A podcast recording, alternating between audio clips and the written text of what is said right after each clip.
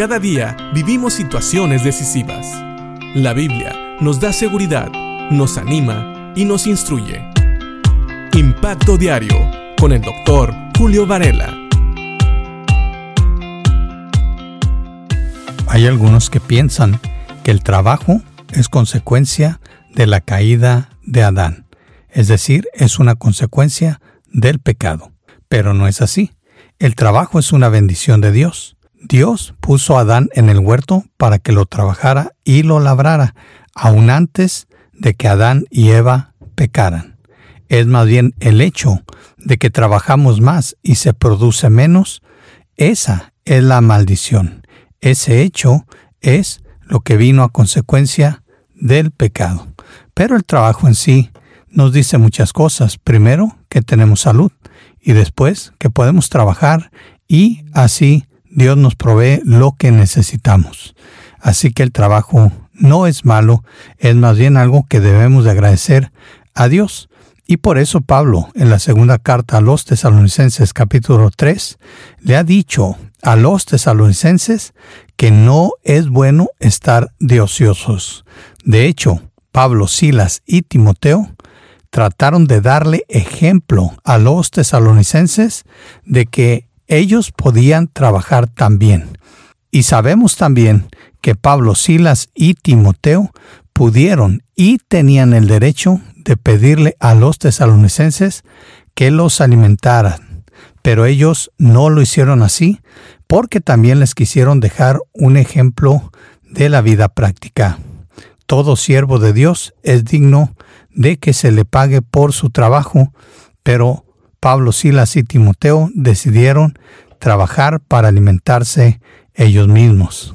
Por eso, Pablo inclusive llegó a darles una orden que pareciera un poquito drástica a los tesalonicenses, pero vamos a ver cuál fue esta orden y por qué la dio. Dicen los versículos 10 y 11 del capítulo 3 de la segunda carta a los tesalonicenses. Incluso Mientras estábamos con ustedes, les dimos la siguiente orden. Los que no están dispuestos a trabajar, que tampoco coman. Sin embargo, oímos que algunos de ustedes llevan vidas de ocio, se niegan a trabajar y se entrometen en los asuntos de los demás. Sí, aquí vemos esta orden que Pablo dio cuando estuvo con los tesalonicenses, que si había alguien que no estaba dispuesto a trabajar, esa persona tampoco debería de comer. Y ahora Pablo ha oído, le ha llegado a sus oídos, que hay personas que están llevando vidas ociosas y no solamente se niegan a trabajar, sino que el tiempo que tienen lo usan para entrometerse en los asuntos de los demás. Creo que esto va muy bien con el dicho que dice que la mente ociosa, la mente que no está dedicada a algo, es taller de Satanás. Y como vemos aquí, aún también nuestro cuerpo puede ser usado por Satanás cuando no lo estamos ocupando debidamente, cuando no estamos haciendo lo que es bueno, lo que es recto delante de los ojos de Dios.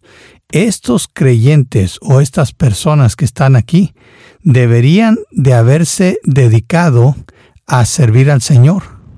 Deberían de estar trabajando y compartiendo el Evangelio. En vez de eso, tenían todavía la desfachatez de negarse a trabajar. No tenían vergüenza eran unos sinvergüenzas, como nosotros les llamamos, porque aparte de que se negaban a trabajar, estaban causando problemas entre las personas de esta iglesia. Así que tengamos cuidado. Nunca pensemos que estar de ociosos es lo mejor que nos puede pasar. Más bien, cuando estamos de ociosos es cuando corremos mayor peligro de que nuestra mente sea atrapada por el enemigo, por ideas que no van a favor de la palabra de Dios y que nosotros mismos usemos nuestros cuerpos para dañar a las personas, incluyendo a nuestros hermanos en Cristo. Así que Por esa razón, aunque la orden, el mandato que Dios da a través de Pablo a los tesalonicenses de que los que no están dispuestos a trabajar que tampoco coman, ya vemos que no es tan drástico y más bien es para beneficio tanto de las personas que trabajan como de aquellos que los rodean. Piensa en esto y que Dios te bendiga.